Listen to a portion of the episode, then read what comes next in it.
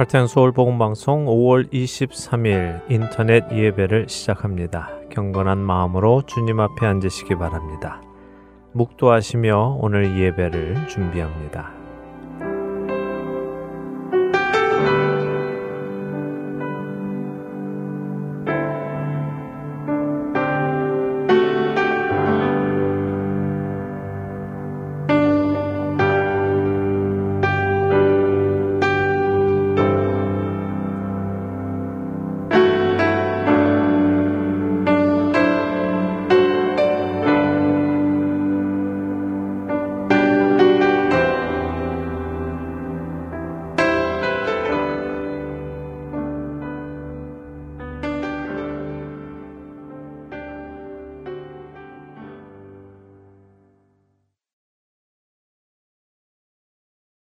함께 찬송하겠습니다. 새 찬송가 64장, 새 찬송가 64장, 통일 찬송가 13장, 통일 찬송가는 13장입니다.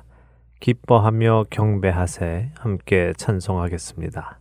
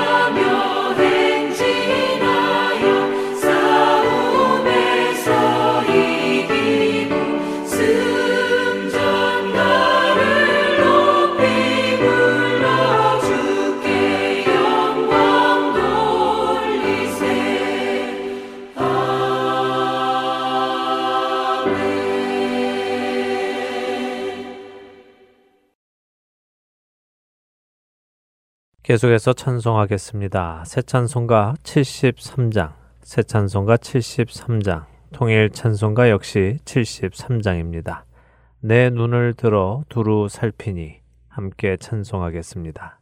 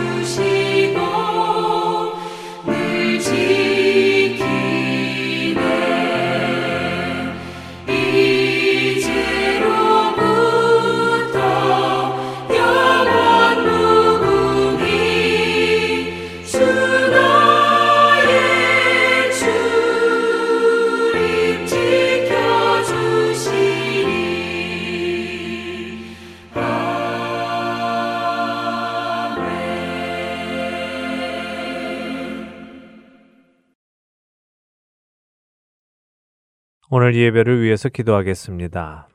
만물의 주인이신 하나님 아버지, 한 주도 주님 안에서 보호해 주시고 예배의 자리로 이렇게 초청해 주시니 그 은혜에 감사드립니다.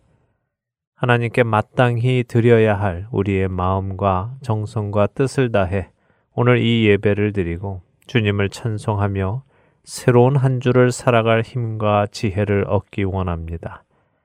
하나님 우리 각 사람이 하나님께서 기뻐하시는 삶을 사는 자들이 되도록 날마다 깨어 있게 하시고 매 순간 무엇이 주님을 기쁘시게 할까를 생각하며 행동하며 살아가도록 인도해 주시기를 간절히 소망합니다. 나 자신의 유익을 위하여 사는 것이 아니라 하나님의 나라와 의를 위하여 살아가는 저희가 되도록 오늘도 넘치는 은혜를 부어 주시옵소서. 우리의 삶이 세상에 예수 그리스도를 드러내는 도구가 되게 하시고 그런 우리를 통하여 잃어버린 영혼들이 그리스도 앞으로 나아오는 역사가 있게 하옵소서. 하나님 우리 주변의 많은 자들이 어려움에 처해 있습니다. 지금 이 예배의 시간 이들을 위해서 함께 기도합니다. 하나님의 극률의 손길, 치유의 손길, 회복의 손길, 은혜의 손길이 닿게 하셔서 치유받고 위로받고 회복받고 은혜받아 하나님을 찬송하게 하시고 믿음이 더욱 굳건하게 되도록 하여 주옵소서. 우리 안에 착한 일을 시작하신 하나님께서 예수 그리스도의 구원의 날까지 우리들을 지키시고 인도하여 주실 줄을 믿기에 주님을 찬송하며 우리를 구원하신 예수님의 이름으로 이 모든 것 기도드립니다. 아멘. 계속해서 찬송하겠습니다. 새 찬송가 459장, 새 찬송가 459장, 통일 찬송가는 514장입니다. 통일 찬송가 514장 누가 주를 따라 찬송하겠습니다.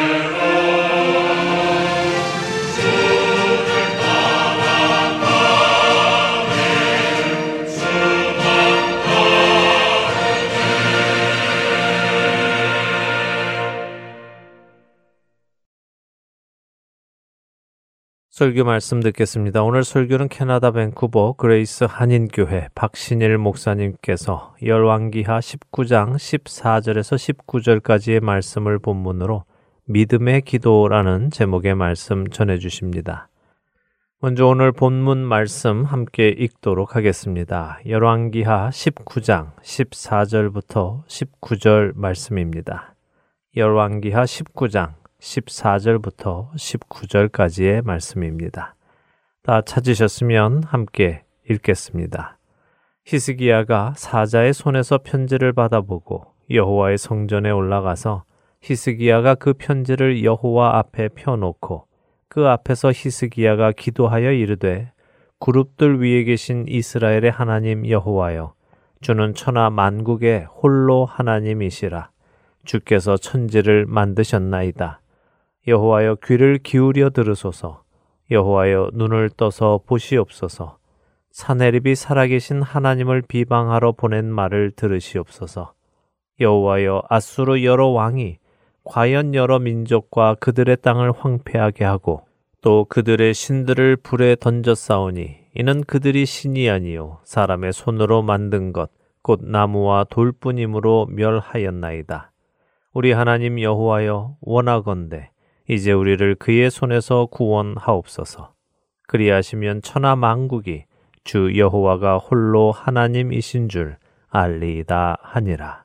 설교 말씀 듣겠습니다. 오늘 이 본문은 히스기야의 기도입니다. 이 내용을 저는 믿음의 기도라고 붙이고 싶은 것입니다. 오늘 이 본문을 이해하시려면 히스기야의 기도가 왜 믿음의 기도인가? 이 기도의 가치를 여러분 이해하시려면 이 상황, 역사적 상황의 배경을 이해하지 못하면 이 기도가 얼마나 소중한 것인지를 알 수가 없습니다.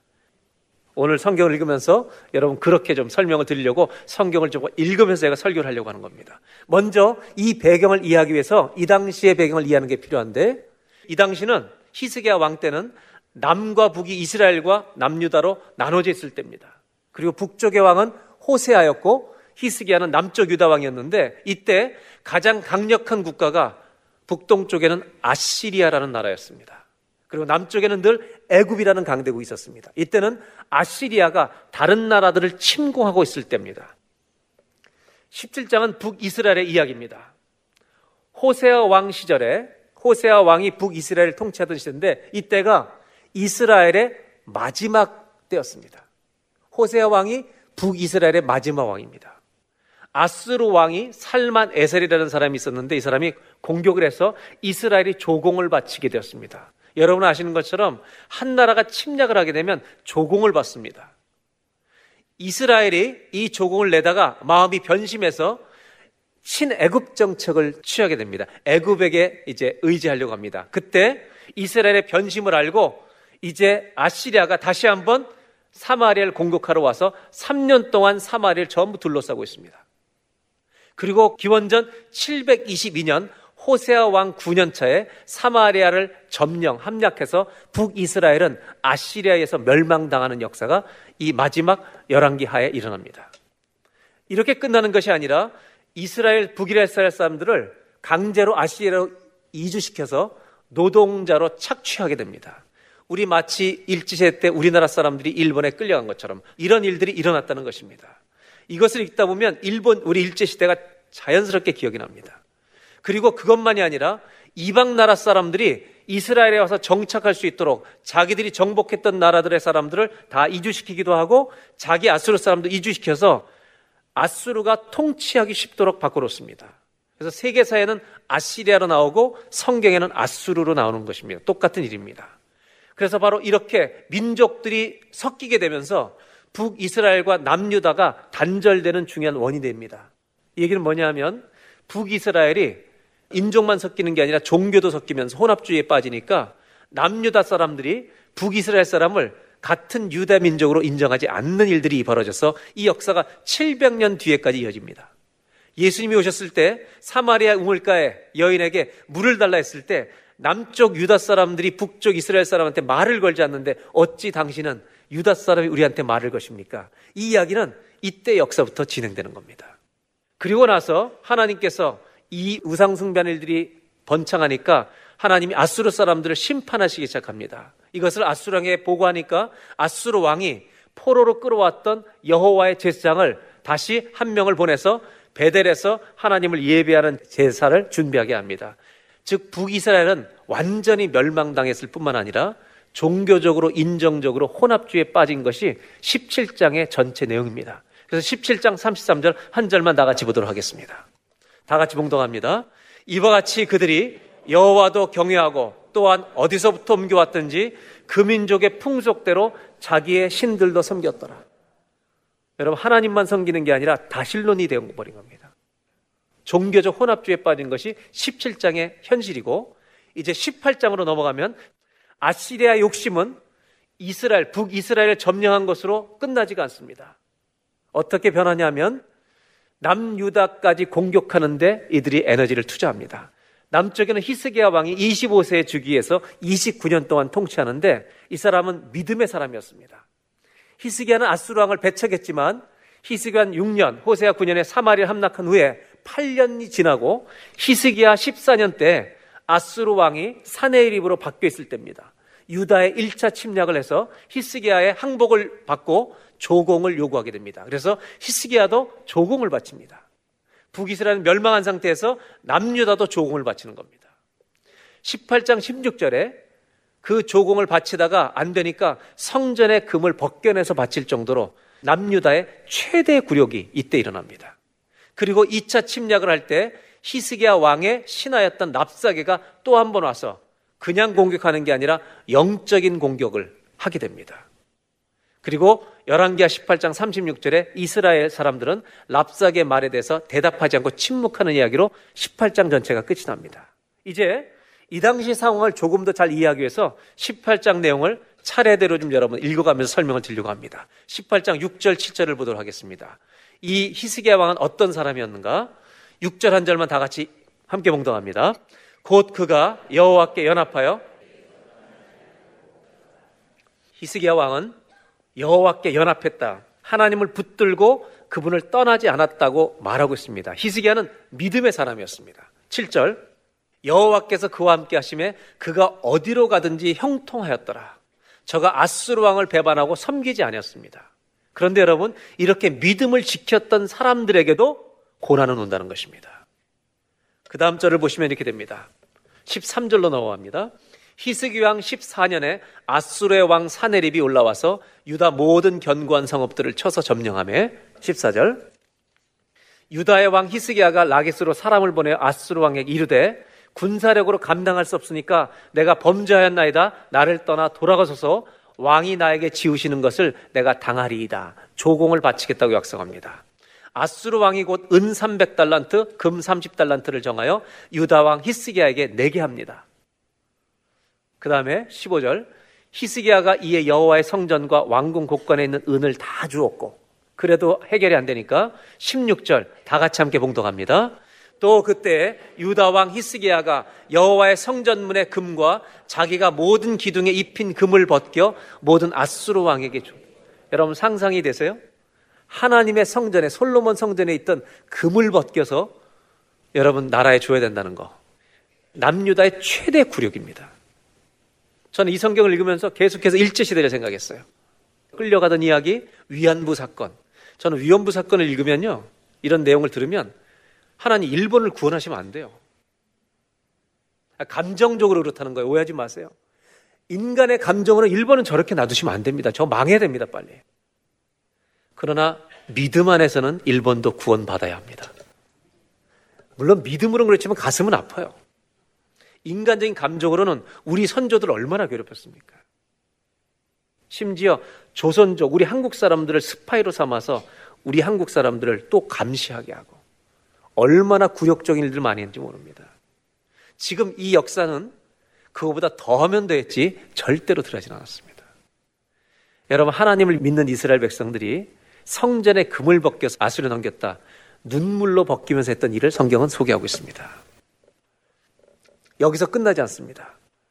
아수르는 랍사게라고 하는 이 아수르의 사네리 왕의 국내 신하를 보내서 영적인 공격까지 하게 됩니다. 19절부터 보겠습니다. 랍사게라는 이름은 사람의 이름으로 학자들은 추측하지 않습니다. 랍사게는 직분의 이름이라고 생각합니다. 즉, 술 맡은 관원 같이 이렇게 그런 관원의 보직의 이름이 사람의 이름이 아닐 것이라고 추측합니다. 그 랍사게라고 하는 보직을 맡은 사람이 이르되 뭐라고 했냐면 이게 중요한 구절이에요. 히스기야에게 이스라엘이 다 망하고 있는데 히스기야 왕에게 말하라는 겁니다. 전달하러 와서 대왕 아수르 왕의 말씀이 네가 의뢰하는 의뢰가 무엇이냐? 이렇게 나라가 망해가고 있는데 아수르가 침입하고 있는데 왜 항복을 끝까지 안 하고 버티고 있느냐? 누구를 의지하고 있느냐 물어보는 겁니다. 그 다음 20절 내가 싸울 만한 계교야 용력이 있다고 한다마는 입에 붙은 말 뿐이라 내가 이제 누구를 의뢰하고 나를 반역하느냐? 왜 끝까지 항복하지 않고 버티느냐? 21절 애굽을 상한 갈대 지팡이 애굽을 의뢰하느냐? 그러면 찔러 죽는다. 애굽을 의지하지 말라. 22절 너희가 내게 이르기를 우리는 우리 하나님 여호와를 의뢰하노라 하리라마는 히스기야가 그들의 산당들과 제단을 제거하고 유다와 예루살렘 사람에게 명령하기를 예루살렘이 제단 이 제단 앞에서만 예배하라 하지 아니하였느냐. 여러분 히스기야는 종교 개혁을 일으킨 너무나 훌륭한 왕입니다. 근데 히스기야의 장점을 욕하는 겁니다. 그다음 청하건대 이제 너는 내 주 아수르 왕과 내게 하라. 내가 만일 말을 탈 사람을 낼 수 있다면 나는 너에게 말 2천 마리를 주리라. 그다음 25절 하나 더 얘기합니다. 다 같이 한번 읽어볼까요? 내가 어찌 여호와의 뜻이 아니고야 이제 이곳을 멸하러 올라왔겠느냐? 여호와께서 전에 내게 이르시기를 이 땅으로 올라와서 쳐서 멸하라 하셨느니라 하는지라. 이제 거짓말까지예요. 내가 누구의 뜻으로 왔다고요? 유다를 치러 여호와의 뜻으로 왔다고. 남유다가 이스라엘이 이미 멸망당했고요. 남유다가 처절한 굴욕을 당하고 있는 겁니다. 영적인 수치를 엄청나게 당하고 있는 장면입니다. 이스라엘은 누구를 의지하느냐? 너희가 다 망해갔는데 하나님 의지하고 있느냐? 이 말에 속지 말라는 것입니다. 이런 일들이 계속 반복되고 있을 때 히스기야 왕 국내 대신이었던 즉 히스기야 왕의 내각들이 한 가지를 부탁합니다. 그 부탁은 간단한 거예요. 이 얘기를 우리한테 하는 건 좋은데 이 사람이 이중언을 해요. 유다 말까지 하니까 당신 나라 아람 말로 하는 방언은 괜찮은데 유다 말로 해서 우리 백성들이 다 듣지 않도록 이 아람 말로만 해달라고 부탁을 합니다. 그것이 26절에 나와요. 18장 26절 볼까요? 힐게의 아들 여기 내각들이 말하는데 아람 말로 청하건대 아람 말로 당신의 종들에게 말씀하시고 성 위에 있는 백성이 듣는 데서는 유다 말로 우리에게 말씀하지 마옵소서 유다 민족들이 낙심할까 봐 두려우니까 하지 말라고. 그러면 여러분 상상해 보세요. 이 랍사게라고 하는 직분을 맡은 이 사람들이 와서 유다 말로 했겠습니까? 안 했겠습니까? 이중 언어라는 외교관들이만 들을 수 있도록만 해달라 그러는데 여러분 이 말 들었다고 아수르의 지도자들이 안 하겠습니까? 그대로 하는 겁니다. 그 다음에 27절부터 보겠습니다. 랍사게가 그에게 이르되 내 주께서 내 주와 너에게만 너의 주와 히스기야와 너에게만 너희 내각들에게만 이 말하라고 나를 보내신 것이냐? 성위에 앉은 사람들도 너희와 함께 자기의 대변을 먹게 하고 자기의 소변을 마시게 하신 것이 아니냐? 여러분 이게 무슨 말이에요? 이스라엘 백성들한테 니네들도 이제는 항복하지 않으면 너의 대변과 소변을 먹고 살아야 되라고 얘기하는 거예요. 그 다음 절을 보겠습니다. 28절. 랍사게가 드디어 일어서서 어느 나라 말로요? 유다 말로 크게 소리 질러 이르되 너희는 대왕 아수르 왕의 말씀을 들으라. 그 다음 왕의 말씀이 너희는 히스기야에게 속지 마라. 그 다음 못 건져낸다는 거죠. 그 다음에 30절이 중요합니다. 다 같이 읽겠습니다. 여호와를 의뢰함을 듣지 말라. 여기까지요. 여호와를 의지하라고 하는 히스기야 왕의 말을 듣지 말라는 거예요. 그가 이르시기를 여호와께서 건지시라고 하는 말에 속지 말라는 거예요. 하나님 못 건지신다는 거예요. 너희는 죽어가고 있다는 거예요, 이제는. 그 다음 절을 보겠습니다. 너희는 희색의 말을 듣지 마라. 그리고 아수르 왕에게 나오면 너희가 대변과 소변을 먹는 게 아니라 그가 주는 포도 무화과를 먹고 우물을 마시게 된다. 이것이 바로 랍사게가 했던 말입니다. 이것에 대해서 36절에 유다 사람들 어떻게 반응하냐면 이렇게 반응합니다. 다 같이 한번 36절 함께 읽습니다. 시작.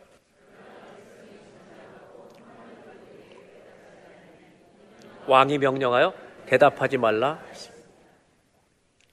여러분 백성들은 대답하지 않습니다. 지조를 지킵니다. 왜냐하면 히스기야 왕이 아무 말도 반응하지 말라고 했기 때문에. 이런 상황에서 이 소식을 히스기야가 전가를 받습니다.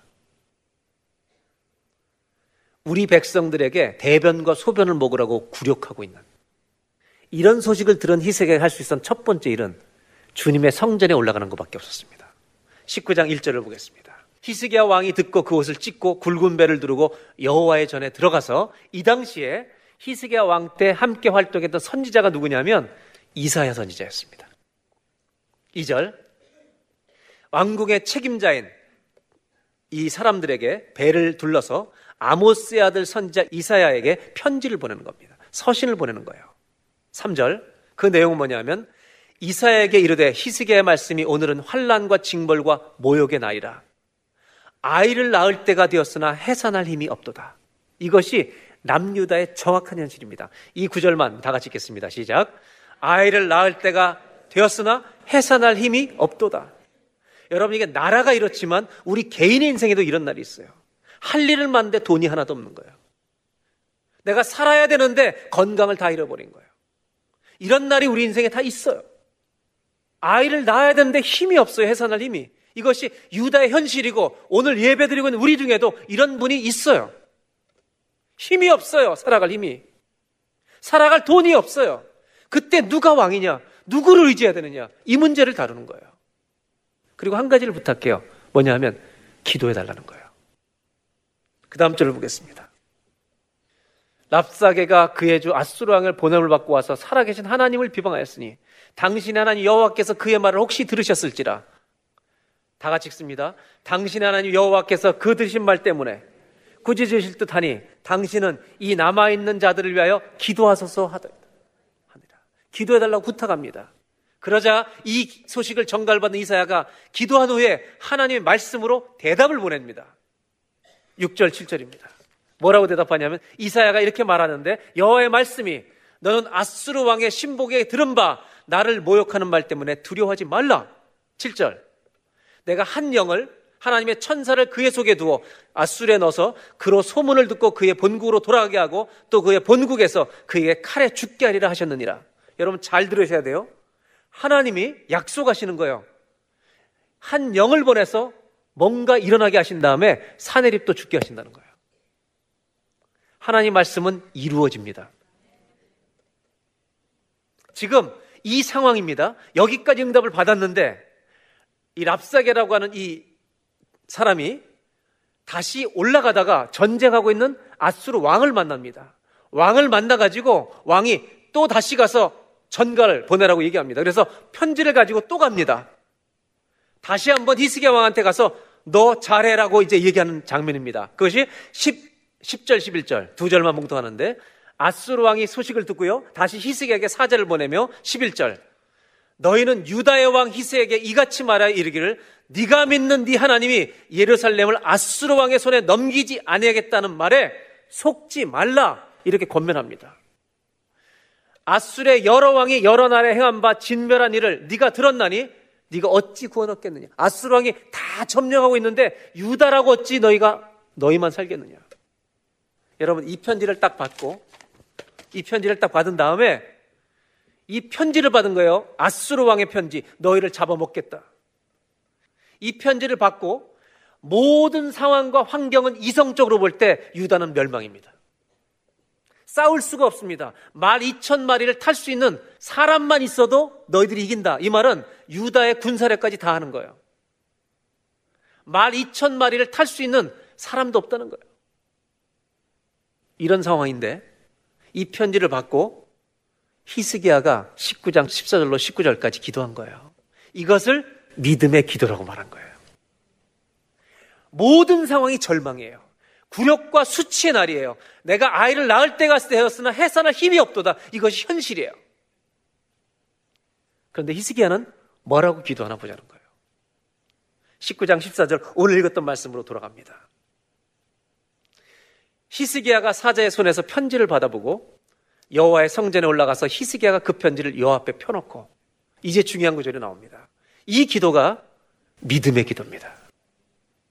이 기도가 믿음의 기도예요. 여러분 이걸 다 같이 읽을 텐데 이것은 큰 목소리를 것이 합니다. 다 같이 읽습니다. 시작.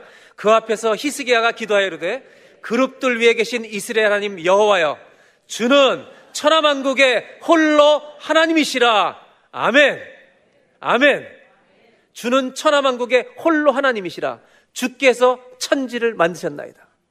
여러분 무슨 얘기하고 있는지 아세요? 무슨 기도를 하고 있느냐? 내 인생이 다 망해가고 있는데 나라가 다 정말 꺼져가는 불꽃같이 이제 바람만 불면 꺼지는 거예요. 자기가 싸워서 이길 확률은 제로예요.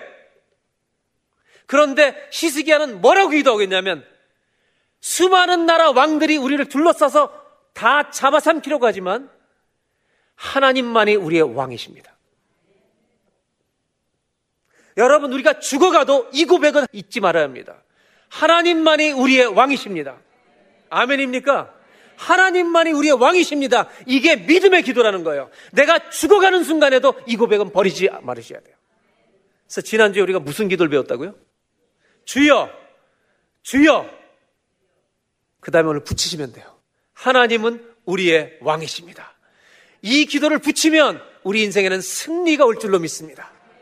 주여, 하나님은 우리의 왕이십니다. 한번 다 같이 해보겠습니다. 시작. 주여, 하나님은 우리의 왕이십니다.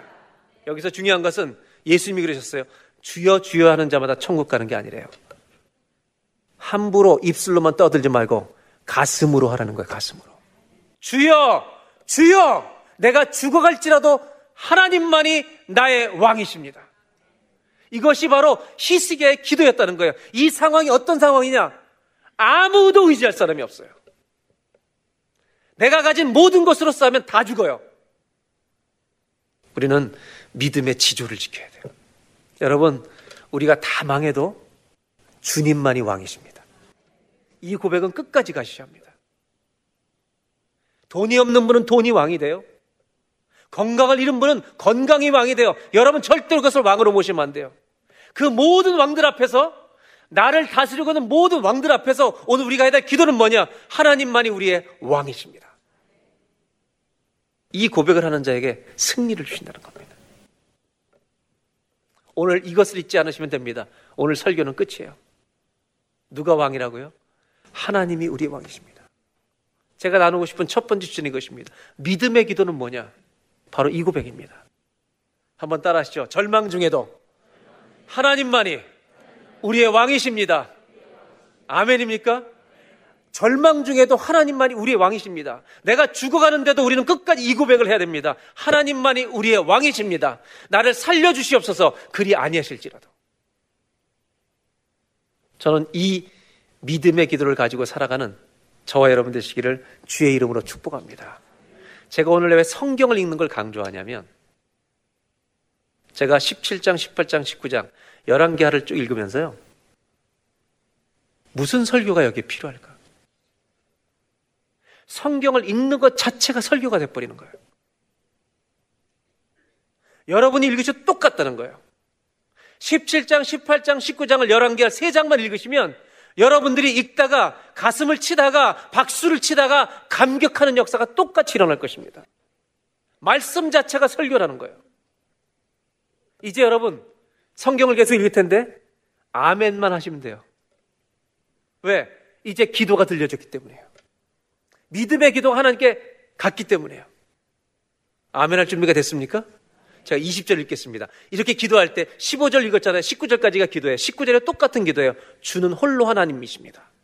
그때 20절에 이사야가 이렇게 얘기해 줍니다. 아모스의 아들 이사야가 히스기야가 기도한 다음에 바로 19절까지가 기도였고 히스에게 사람을 보내 이르되 이스라엘 하나님 여호와의 말씀이 네가 아스루 왕 사내입 때문에 나에게 기도하는 것을 내가 들었노라 하셨나이다. 아멘.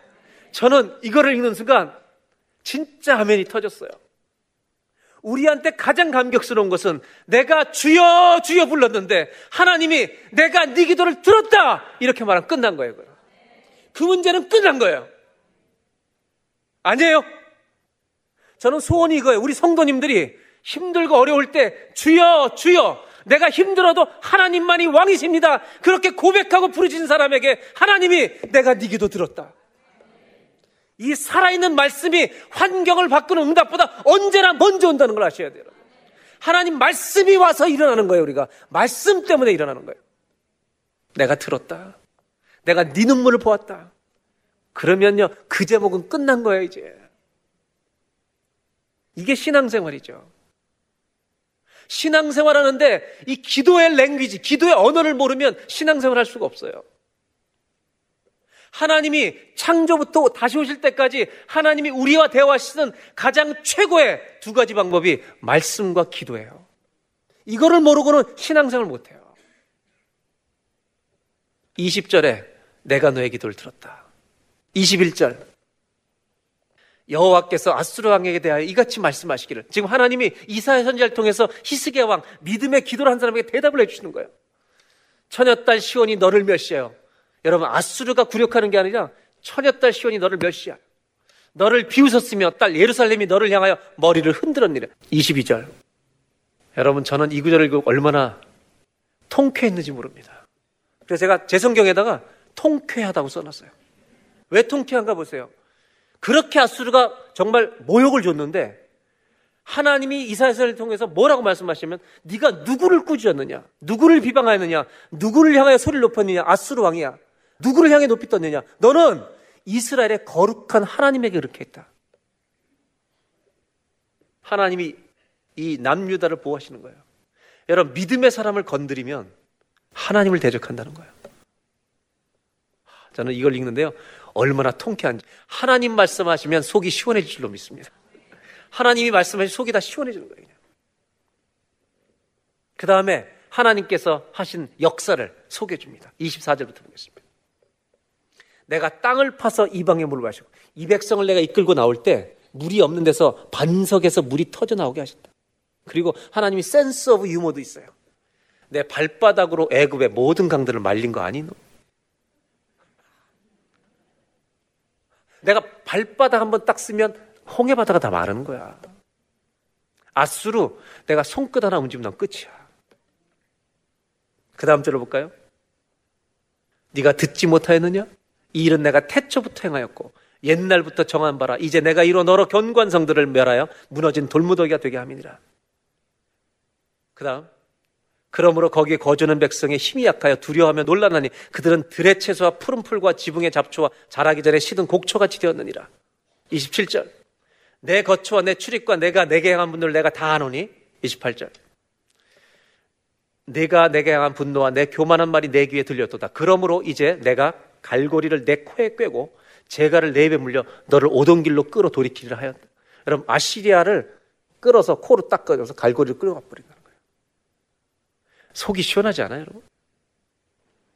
그리고 나서 29절, 30절에 유다에 대해서 말씀하십니다. 히스기야 왕에게. 보실까요? 또 너에게 볼 징조가 이러하니 여러분 너에게 볼 징조 한국말에 안 나오지만 영어 성경에는 히스기야에게 말한다고 말씀하십니다. 뭐라고 말씀하면 금년에는 스스로 자라는 대변과 소변을 먹는 거 아니야 너희들? 너희가 금년에는 스스로 자라는 것을 먹고 내년에는 그것을 난 것을 먹되 제 3년에는 심고 거두며 포도를 심고 그 열매를 먹으리라. 여러분 망한다는 거야 안 망한다는 거예요. 3년 뒤에 포도 네 신인 거 또 먹게 될 거야. 30절 유다 족속 중에서 피하고 남은 자는 다시 아래로 뿌리를 내리고 위로 열매를 맺을지라. 유다는 뽑히지 않는다. 자, 이제 중요한 것이 나오는데요. 저는 이 다음 절을 읽으면서 제 가슴이 뛰기 시작했어요. 이 일이, 이 일이 이루어지는데, 어떻게 이루어지냐면, 하나님이 이렇게 기가 막힌 말을 하세요. 31절을 보겠습니다. 남은 자는 에루살렘에서부터 나올 것이요.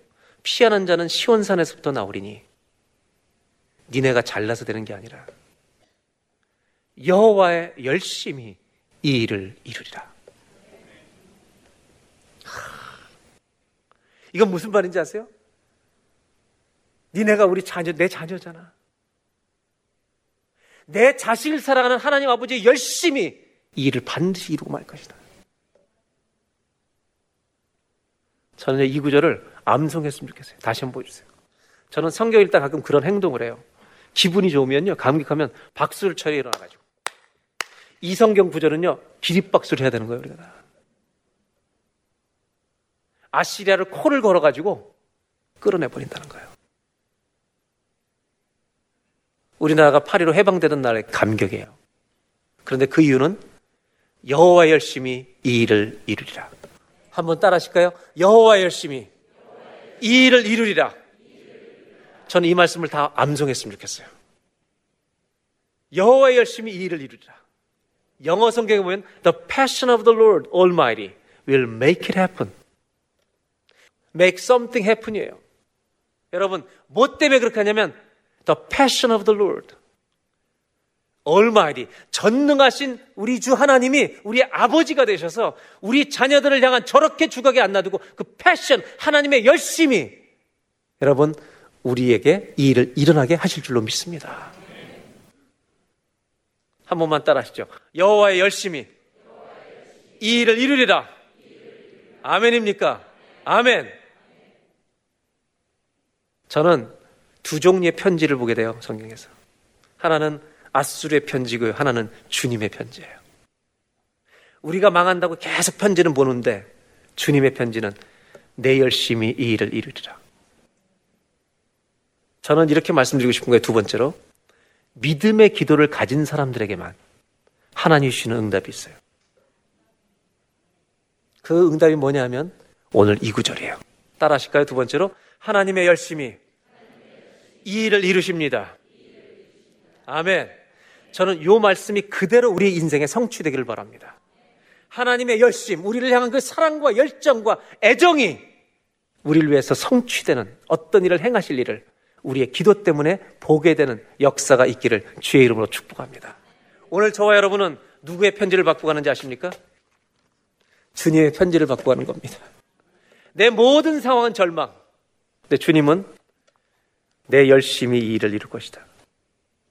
주여, 주여. 내가 망할지라도 하나님은 왕이십니다. 이 믿음의 기도를 하는 사람에게 하나님의 열심히 이루게 하신다는 것. 마지막 말씀 19장 마지막을 좀 읽도록 하겠습니다. 32절로 35절입니다. 그러므로 여호와께서 아수르 왕을 가리켜 이르시기를 그가 이성에 이르지 못하며 이르러 화살을 쏘지 못하며 방패를 성을 향하여 세우지 못하며 치려고 토송을 쌓지도 못하고 오던 길로 돌아가고 이성에 이르지 못하리라 하셨으니 이는 여호와의 말씀이니라. 여러분 여호와의 말씀은 이루어질 줄로 믿습니다. 34절 내가 나와 나의 종 다윗을 위하여 이성을 보하여 구원하리라 하셨나이다 하였더라. 다윗을 생각하면서 구원하시겠다는 거예요. 그 다음에 35절에 놀라운 일어납니다. 다 같이 봉독합니다.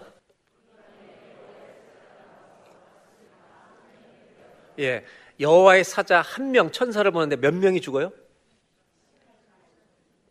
주님이 한 명만 보내 하나님의 사자 하나만 보내면요 18만 5천 명이 죽어요. 하나님은 He made it happen. 여러분에게 이 간증이 있습니까? 여러분 우리가 믿음의 기도를 해서 하나님이 우리에게 이런 일을 something happen이 일어나게 한 간증이 있습니까? 10년 전 얘기하지 말고 오늘 있게 하십시오. 이 똑같은 본문을 역대하에는 이렇게 표현하고 있습니다. 똑같은 기록을 역대에게 표현하고 있는데 보실까요? 이름으로 히스기야 왕이 아모스의 아들 선지자 이사야와 더불어 하늘을 향하여 부르짖어 기도하였다. 여러분, 히스기야라는 왕이 있을 때는요. 기도가 따라다녀요. 저와 여러분의 이름 옆에 기도가 따라다니길 바래요. 21절. 여호와께서 한 천사를 보내요. 아수르 왕의 진영에서 모든 큰 용사와 대장과 지휘관들을 멸하신지라. 그다음 아수르 왕이 낯이 뜨고 그의 고국으로 돌아갔더니 그의 시내전에 들어갔을 때 그의 몸에서 난 자들이 거기서 칼로 죽였더라. 여러분 반역이 일어나요. 그래서 사내립이 죽어요. 다음 아들이 왕이 돼요. 이와 같이 여호와께서 히스기야와 에루살렘 주민을 아수르 왕 사네립의 손과 모든 적국의 손에서 구원하여 내서 사면으로 보호하시며 여러 사람이 예물을 가지고 다 같이 읽습니다. 예루살렘에 와서 여호와께 드리고 또 보물을 유다 왕 히스기야에게 드린지라. 이후부터 히스기야가 모든 나라의 눈에 히스기야 예물을 가지고 와요. 존귀하게 되었다. 여러분 여기서 조심할 건 이거예요. 히스기야가 존귀하게 되었다는 게 초점을 맞추면 안 돼요. 그를 존귀하게 하신 주님이 영광을 받았더라. 믿음의 기도를 가지고 사는 사람은 하나님이 하나님의 영광을 반드시 그를 통해 받으실 줄로 믿습니다. 오늘 저는 히스기야를 읽으면서 마지막으로 한 가지 소원이 생겼습니다. 이것이 마지막 주제입니다. 한번 따라 하실까요? 믿음의 기도를 가지고 살아가게 하옵소서. 저와 여러분에게도 이 믿음의 기도가 있길 바랍니다. 이 믿음의 기도를 가지면 우리는 승리합니다. 마지막으로 한 말씀만 읽어드리고 마칠게요. 시편 118편 8절로 10절 말씀인데 그냥 들으시면 좋겠어요. 여호와께 피함이 사람을 신뢰함보다 나으며 여호와께 피함이 방백들을 신뢰함보다 낫도다. 열방이 나를 애워쌌으니 내가 여호와 이름으로 저들을 끊으리로다. 주여 주여 하나님만이 우리의 왕이십니다. 하나님 아버지 히스기야처럼 살 수 없는 상황에서 내 힘으로 도저히 해결할 수 없는 문제 앞에서 가슴에 손을 대고 기도하는 성도들이 있습니다. 그 이유는 하나입니다. 주여, 주여, 하나님만이 우리의 왕이십니다. 우리를 지배하려고 하는 모든 문제들 앞에서 하나님이 우리의 왕이십니다. 모든 절망 속에서도 주님만이 우리의 왕이십니다. 이 믿음의 기도를 가지고 살게 하여 주시옵소서.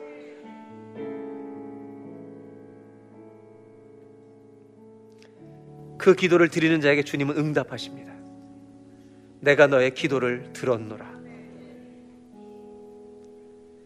하나님의 열심으로 이 일을 이루어 주시옵소서. The passion of the Lord Almighty will make it happen. 하나님 이루어 주시옵소서. 오늘 가슴에 손을 얹고 우리의 힘으로는 해결할 수 없는 아이를 낳을 때가 되었으나 해산할 힘이 없어서 고통하고 있는 가정에 이 예배를, 이 기도를, 이 눈물을 오늘 받아 주시옵소서. 그리고 하나님의 천사를 보내셔서 이 귀한 가정마다 응답 보내셔서 이 문제들을 넉넉히 이기게 하여 주시옵소서. 하나님의 이름이 존귀 여길 받는 역사가 이 가정마다 나타나게 하여 주시옵소서. 오늘의 이 예배가 믿음의 기도를 가지는 예배가 되게 하여 주시고 그것으로 말미암아 하나님의 승리를 가정마다 누리는 온 성도가 승리하는 예배가 되게 하여 주시옵소서. 우리 주 예수님의 이름으로 기도하옵나이다.